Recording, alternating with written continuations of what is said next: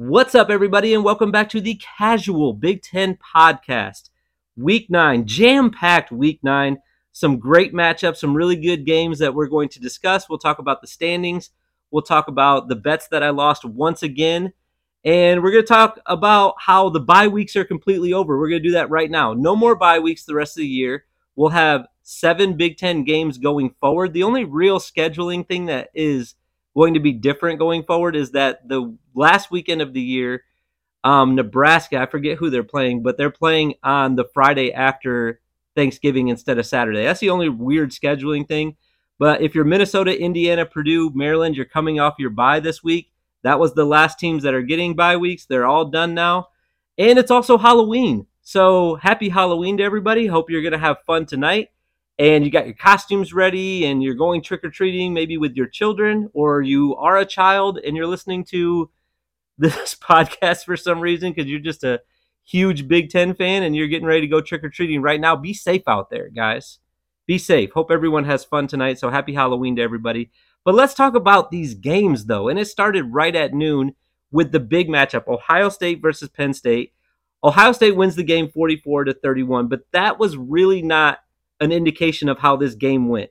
It was a great way to start the day, and Penn State had all the makings of a team that was going to pull an upset.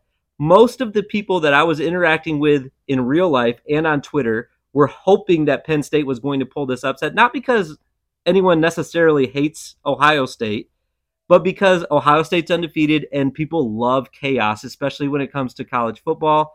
So a lot of people that I was talking to were hoping that Penn State was going to win. They had the lead at halftime. It was 14 to 13. Uh, Ohio State had a slight lead. They kicked a field goal right before the fourth quarter. That was the only score in the third quarter. And they were up 16 to 14. But then Ohio State totally showed up. Their weapons showed up. Uh, their defense got a fumble recovery for a touchdown. They ended up actually having a big enough lead to cover the 15 and a half at one point.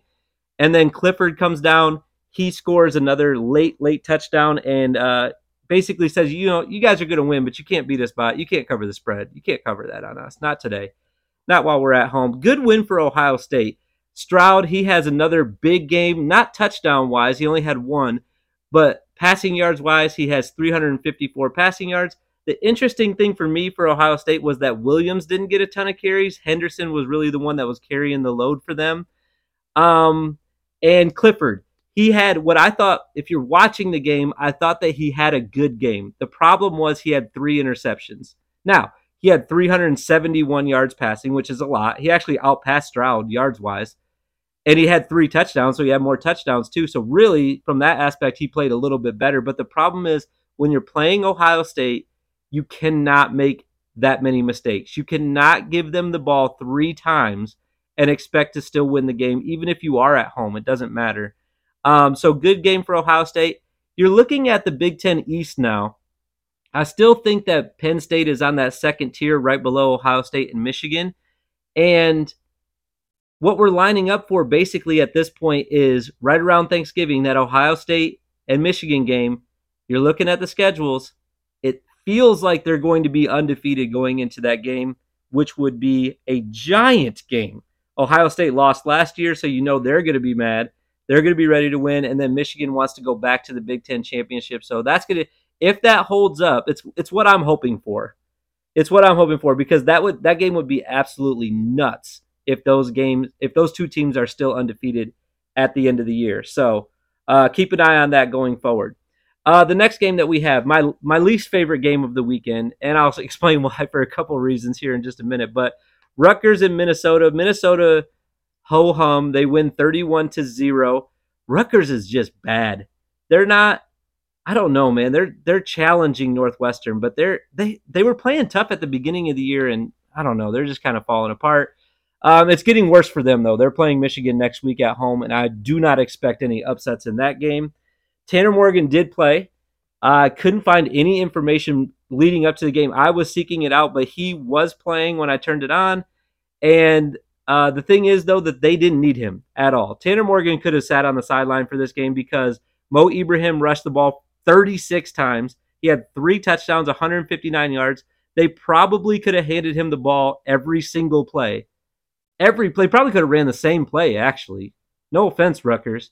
They could have ran the same play with Mo Ibrahim the whole game, and they probably still would have won, I'm guessing. I mean, they would have only needed one touchdown because they didn't score. So, uh, good win for Minnesota. I'm glad they didn't lose four in a row. They kind of right the ship here and finally pick up another win. They needed it badly, and Rutgers is a good spot to get it in um, when you're a team that's struggling like that. I did have an interesting interaction on Twitter with somebody I wanted to mention too. Um, I was responding to another Big Ten account, and they were asking what matchups do you like today, and I said they're all great matchups, which they were on Saturday, except for Minnesota and Rutgers.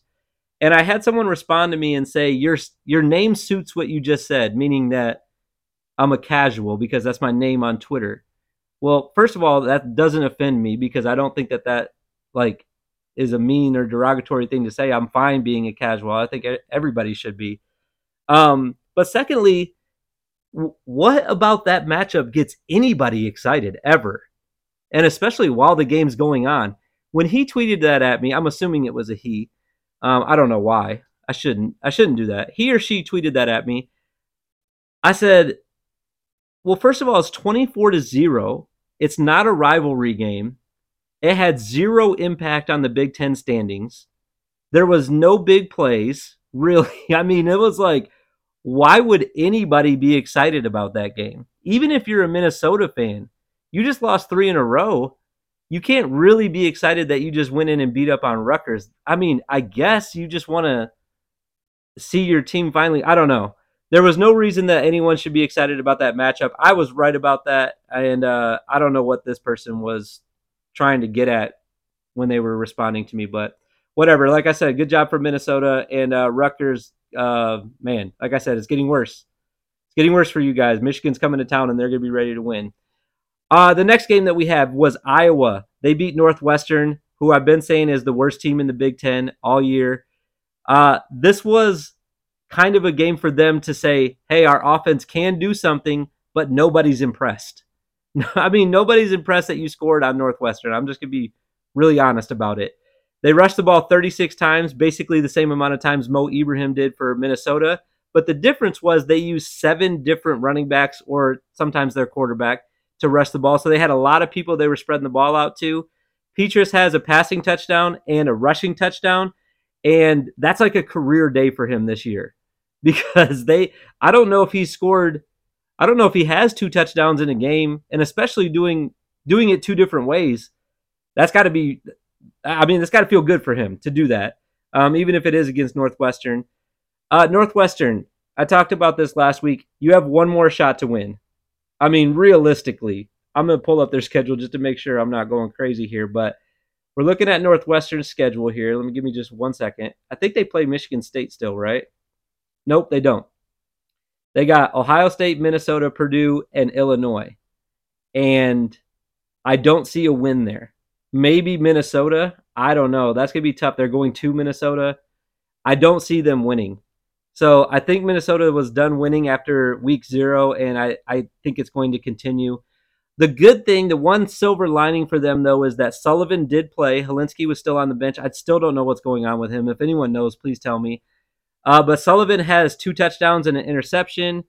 But this game was over at halftime. I didn't watch the second half. It was 20 to 0 at halftime, and I was like, Northwestern might not score.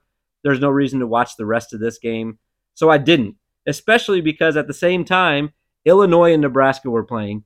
And this was fun to watch, especially at the beginning. It had all the makings of a classic game to start. Illinois scores, they missed the extra point, which was weird to begin with. Nebraska scores the next nine points, and they it looked like it was going to be a battle. It just looked it looked so fun at the beginning. Like Twitter was popping off, and it was just like this is amazing. It was six to nine after that, and Nebraska had the nine, and then they didn't get any more points. They stopped scoring.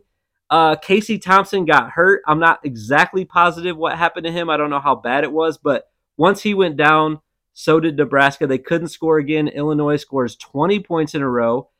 They uh, keep their. This is the crazy part. So they were leading, I believe, the NCAA in lowest points given up on average at 8.9. And then they did almost the exact same thing on Saturday by giving up nine. So they were right on their average, even though Nebraska scored those nine really quickly and it looked like they were going to score more. They couldn't do it. They couldn't do it. For Nebraska, their leading pass catcher had three catches. Their leading rusher had 61 yards. Probably, probably not a good rest. If you're going into that game, that's not what you want to try to pull off a upset. Basically, I mean, it was an upset. Illinois is winning the West right now. You're going to pull off an upset, you need someone to catch more than three passes. You're probably going to need someone to rush for more than 61 yards. I don't know. Uh, DeVito has a pretty good game for Illinois. He throws two touchdowns. Chase Brown finds the end zone again. He looked good. Um, I think that what happened with this game, and I tweeted this out, I think that it brings some clarity to the West. I think that the West is kind of, it's not totally figured out, but when you look at Illinois' schedule, they finish with Michigan State. That's what I was thinking during that last game. Purdue, they're at Michigan, and they're at Northwestern. And I think if you look at those four games, I think that if Illinois wins two out of the four, they will be going to Indianapolis. So, big game for them next week at home against MSU. I think they have to win that game. And then that sets up for what I think could finish it off for them against Purdue if they can beat Purdue at home. I think they already won the West right there. But then they still have Michigan, which I think they'll lose that game. Um, but we'll see. I mean, anything can happen with that defense. And then they also finish at Northwestern, which they're definitely going to win that game. So you got to win at least against Michigan State or Purdue, and then finish with that Northwestern win. And I think they'll win the West. That's how I look at it. I could be wrong though. Um, but that game against Purdue is going to be huge for them coming up. Great win for Illinois. They keep winning.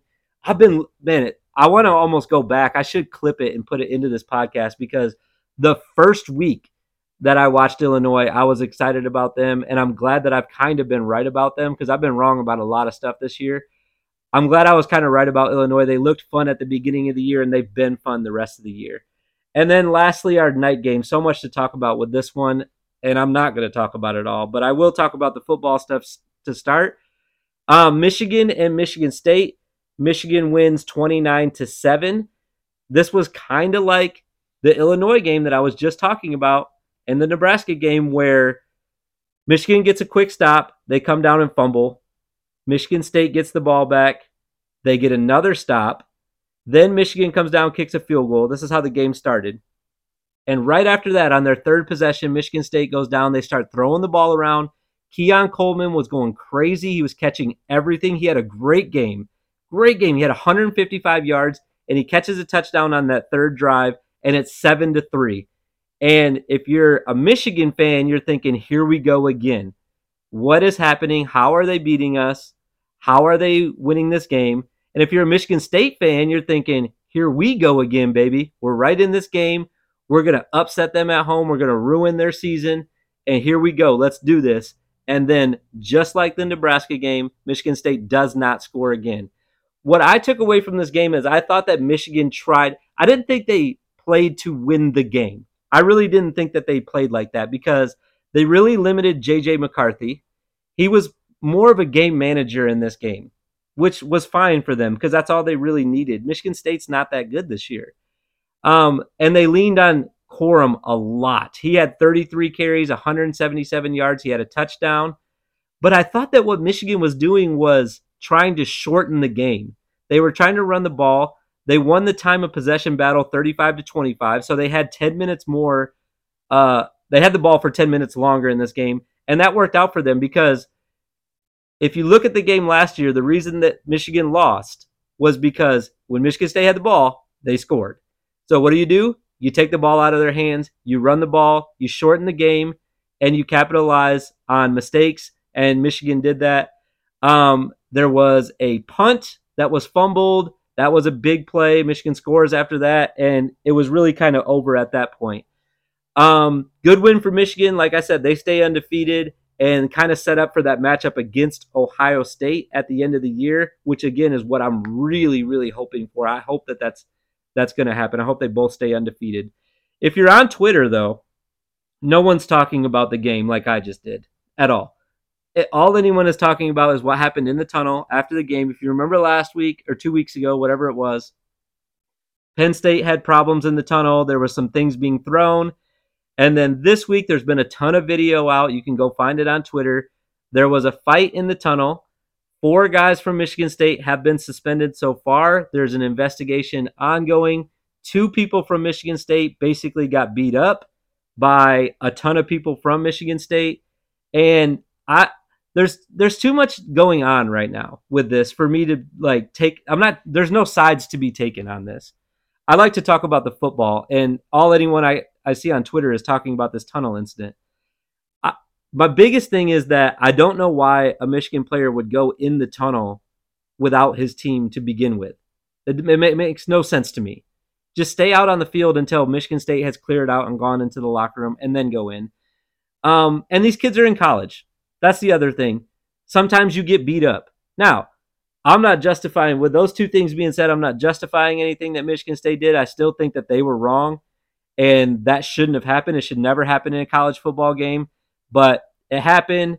Uh, two of the guys that got suspended were talking about football because that's what I want to talk about is football. Angelo Grose and Zion Young each had three tackles in that game.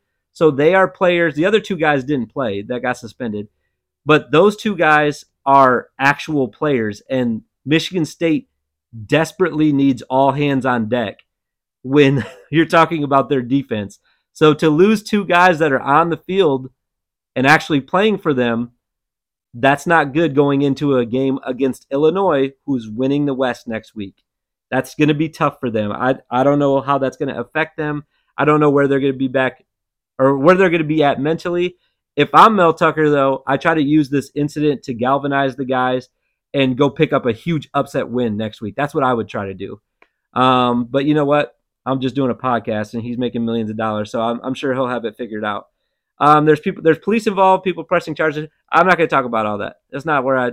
I'll stay in my lane and talk about football. And speaking of football, Michigan State.